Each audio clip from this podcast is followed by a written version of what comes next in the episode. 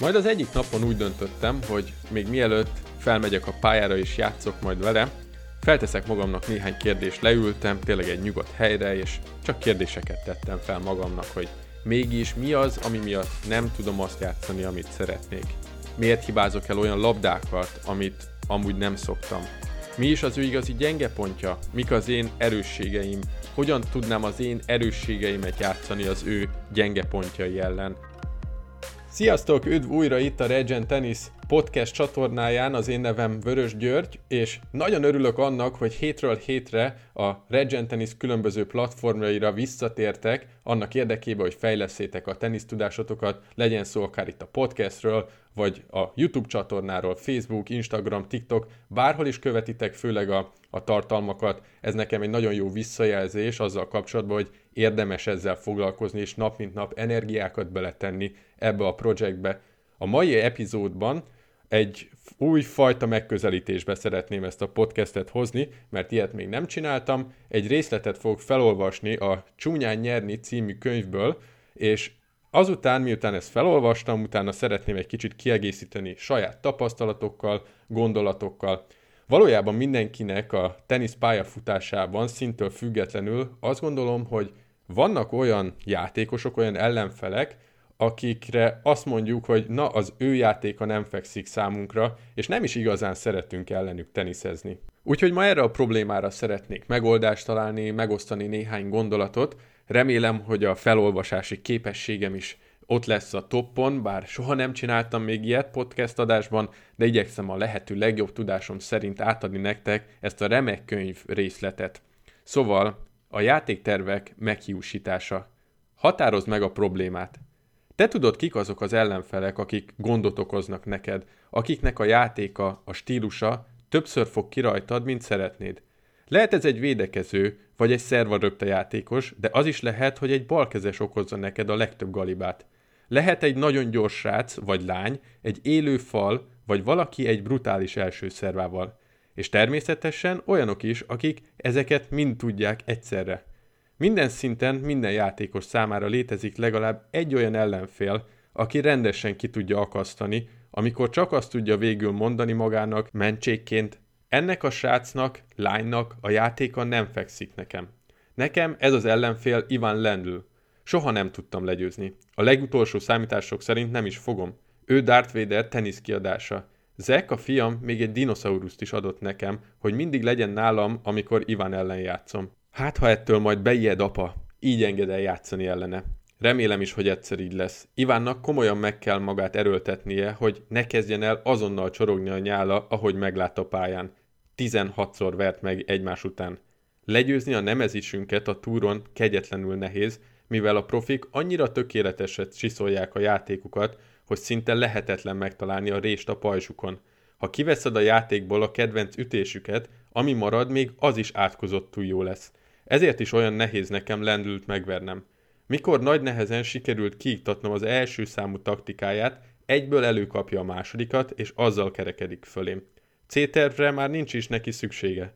Szerencsére nem abból kell megélnem, hogy kizárólag lendül ellen játszom, és neked sem, szóval örülhetsz. Mindemellett biztos akadnak páran, akik neked is olyan fejfájást okoznak, mint amilyet nekem Iván okoz. A következőkre figyelj, mikor ellenük játszol. A tipikus hétvégi teniszezők játéka egydimenziós és nagyon könnyű szétszedni. Rendszerint egy olyan ütésük van, amit szeretnek, és ami viszonylag jól is megy nekik. Egy bizonyos stílusban játszanak, és szigorúan tartják is magukat ehhez. Vedd rá az ellenfeledet, hogy váltson stílust, vagy vedd el tőle a kedvenc ütését, és rögtön nyerni fogsz, mert amit ezek után még mutatni tud, az már közel sem lesz olyan tökéletes. Vagyis inkább elég gáz lesz. Na de hogyan is csináld? A rossz hír? Íme a szomorú igazság. Előfordul majd, hogy semmit nem tudsz tenni, akármivel is próbálkozol, nem tudod megfordítani a meccset. Az ellenfeled egyszerűen mindent jól csinál majd, te pedig veszítesz. Támadja a gyenge pontjaidat, rákényszerít, hogy az ő játékát játszd az ő ritmusában. Ezeken a napokon próbálkozhatsz akármivel, úgysem nyerhetsz. Ezt a leckét jól megtanultam lendültől. A jó hír, még valamit megtanultam, és minden alkalommal ezzel a tudattal lépek pályára. Legtöbbször létezik egy út a győzelemhez, csak meg kell találni. Az amatőr játékosok nem hisznek ebben, és talán te sem hiszed el. Ha így van, akkor talán te is beleestél egy általános csapdába. Ne értékel túl, ne is becsüld le. Hajlamosok vagyunk rá, hogy hibás gondolatokkal menjünk fel a pályára teniszezni. Azt hisszük, a szép ütések jelentenek valamit. Túlbecsüljük a kemény edzések jelentőségét. Feltételezzük, hogy a jobb képességű vagy tapasztaltabb játékos nyer. Meg vagyunk róla győződve, hogy a múlt eredményei befolyásolják a jövő eredményeit. Ez a fajta gondolkodás a vereségbe taszít, mert csak is téves következtetések felé visz. Nekem is azért kellett abba hagynom a kémkedést a többiek után, és ráhagyni ezt az edzőmre, mert elkezdtem azon lamentálni, hogy melyikünk fog győzni és kiveszíteni.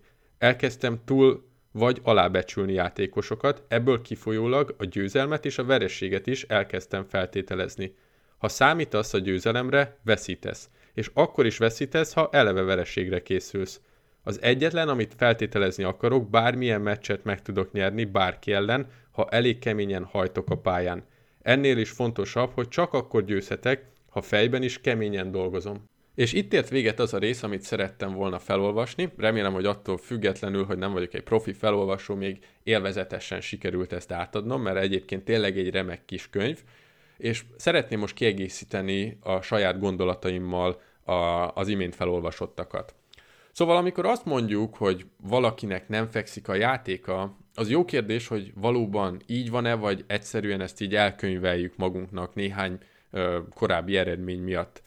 Nekem például volt olyan edzőpartnerem, akinél folyamatosan ezt mondogattam magamnak, és ez így ment nagyon sok időn keresztül. Már-már elgondolkoztam azon is, hogy nem is akarok többet vele játszani, nem is fogom hívni, hogy edzőmeccset játszunk. Nyilván ez az én butaságom lett volna, hiszen hogyha nem hívom, akkor nem is fogok fejlődni. Nem ő tehet arról, hogy én igazából nem tudom a maximumot kihozni ellene, hiszen ő jól játszott, egyszerűen nekem nem sikerült a, a saját játékomat beletenni.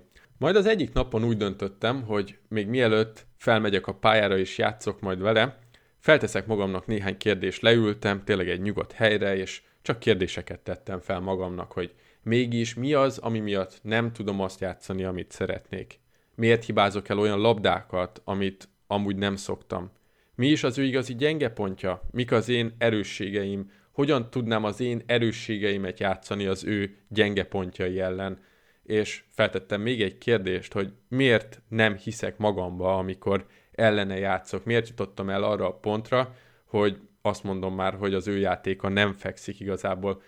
Aztán nagyjából miután így végig válaszolgattam ezeket a kérdéseket, eljutottam arra a pontra, hogy elképzelhető, hogy igazából nem is mondhatni azt, hogy nem fekszik az ő játéka, hanem csak volt egy vagy két rossz eredmény, egy-egy rossz nap, amikor nem jött jól ki a lépés, és onnantól kezdve az benne maradt a fejembe. Azt igazából el kellett felejteni, nyomni kellett egy delete gombot, és úgy felmenni a pályára, mint hogyha azok a múltbeli mérkőzések meg se történtek volna, nulláról indultunk, és tényleg játszottam a saját erősségeimet, az ő gyenge pontjait, és valami változott. Nem mondom, hogy ez most mindenki ellen rögtön így sikerült volna, de az a tapasztalat engem nagyon megerősített abban, hogy igazából nincs is feltétlen olyan, hogy valakinek a játéka ne feküdne nekünk, hiszen mindig lehet valami újat kitalálni, mindig lehet valamit belevinni a játékba, hogy mégis az érvényesüljön, ami a te igazi játékod. Aztán egy kicsit tovább menetelve a könyvbe, beszéljünk egy kicsit a, a B-tervről, a C-tervről, mert ugye erről is volt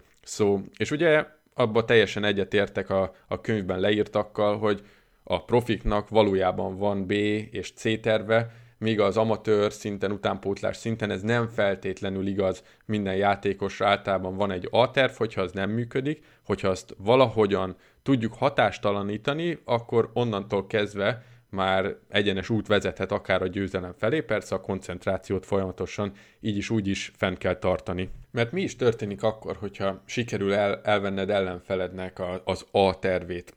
Valójában ilyenkor általában tanástalanná válnak a játékosok, sokkal több hiba következik ezután, akár szét is eshet teljesen darabjaira a játék, ami lehet az egyik fő célod, miközben játszol valakivel, hogy egy kicsit szét tudsz szedni a játékát, ezt egyébként elég sokszor lehet is hallani edzőktől, meg, meg azt mondom, hogy így amatőr teniszberkekben is nagyon sokszor lehet hallani, hogy valahogyan próbáld meg szétszedni a játékát, és egyébként ez, ha valakinek sikerül, akkor ez nagyon hatásos szokott lenni, mert elveszik a, a magabiztosság is a túloldalon, és szép lassan fölé lehet kerekedni az ellenfélnek. Egyébként azt még tudnám javasolni, hogy még hogyha nem is feltétlenül jellemző az amatőr és utánpótlás szintre, hogy mindenkinek mondjuk lenne egy B-terve, de érdemes felállítani egy B-tervet, a legjobb, hogyha működik az A, de vannak olyan esetek, amikor szükséged lesz arra, hogy tudj valami máshoz nyúlni. Tegyük föl mondjuk, nem feltétlen tartozik a játékodba az, hogy sokat mész a hálóhoz, de attól függetlenül érdemes lehet edzéseken sokat gyakorolni, gyakorolni röptéket, hogy mégis magabiztosan tudjál mozogni ott a háló környékén, és akár lehet ez egy B-terv, hogyha valami nem úgy alakul, ahogyan az A tervedben meg volt ez így szépen írva, akkor utána tudjál fölmenni a hálóhoz, és röptékkel operálni, esetleg szétszedni a másiknak a játékát. Viszont van egy rész, amivel nem nagyon tudok egyet érteni az imént elhangzottakkal. Úgy szólt a mondat a könyvben, Előfordul majd, hogy semmit nem tudsz tenni, akármivel is próbálkozol, nem tudod megfordítani a meccset. Azt gondolom, hogy a tenisz egy mentális részről megközelítve annyira labilis sporták tud lenni, hogy ilyet kijelenteni nagyon nehéz. Persze itt a könyvben említett példa azért elég erős, 16-szor kikapni valakitől, akkor utána valóban kevés lehet az önbizalom, és, és nehezen gondolhatod az, hogy túl sok megoldás van ellene.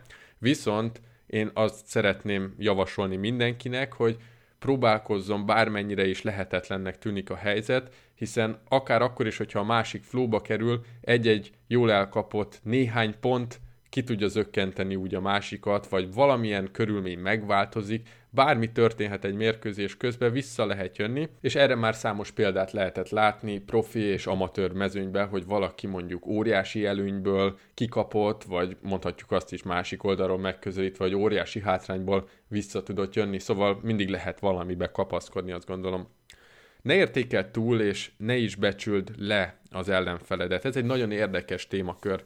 Például utánpótlás éveim alatt képes voltam egy ranglista helyezés alapján eldönteni, hogy ellenfel, ellenfelem vajon jobb vagy rosszabb nálam, úgyhogy még igazából soha nem is láttam őt játszani.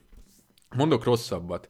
Megnéztem a felszerelését, és ha azt állapítottam meg, hogy nagyon profinak tűnik, akkor már kezdtem is temetni a meccset. Elmondom, nekem nincsenek ilyen menő kiegészítő eszközeim, nekem nem ilyen csillivilli a táskám, nekem nem új az ütőm, biztos, hogy esélytelen leszek, aztán utána hirtelen valami nagyot változott, amikor elkezdtünk játszani, azt vettem észre, hogy én irányítom a mérkőzést, szinte nem is volt esély ellenfelemnek. Persze ennek történt az ellentetje is, azért az ember főleg fiatalon képes ezeket elég rosszul felmérni, jött valaki, besétált egy ütővel, azt gondoltam, jó, ez itt teljesen ö, hobbi szintű kis mérkőzés lesz, és ö, ő, ő még talán nem is nagyon edzeget. Aztán az az egy kis ütőjével úgy megvert, hogy igazából utána nem is akartam teniszpályára menni még jó sokáig. Szóval tényleg érdemes egy olyan állapotba kimenni a pályára, hogy minden esélyed megvan a győzelemre, csak játszd a játékodat. Mindig mondom, hogy a, valójában az eredményeket nem lehet úgy igazából befolyásolni, ami felett uralmad van, az a saját játékod. És én manapság, hogyha játszom valakivel, akkor igyekszem ezzel a gondolkodásmóddal kimenni a pályára, mert azt tapasztaltam, hogy ez egy előnyömre vált. Remélem, hogy sikerült néhány hasznos gondolatot átadnom a mai podcast adással. Hogyha tetszett, és tényleg hasznosnak találtad a mait, akkor ne felejts el feliratkozni a csatornára, bármilyen platformon is hallgatod most, és hamarosan jelentkezek majd következő epizódokkal. Addig is minden jót, eredményes játékot kívánok, sziasztok! Egy utolsó információ mielőtt kikapcsolnád az epizódot, szeretném ajánlani a vasárnapi tenisztippek e-mail listát, ami egy teljesen ingyenes lehetőség mindenki számára. Itt minden héten írok hasznos teniszes történeteket, tippeket és olyan dolgokat, amiken a hét folyamán gondolkoztam. Nagyon egyszerű fel és leiratkozni, elhelyeztem ennek a linkjét a leírásban, várlak téged is a Regent Tennis közösségében.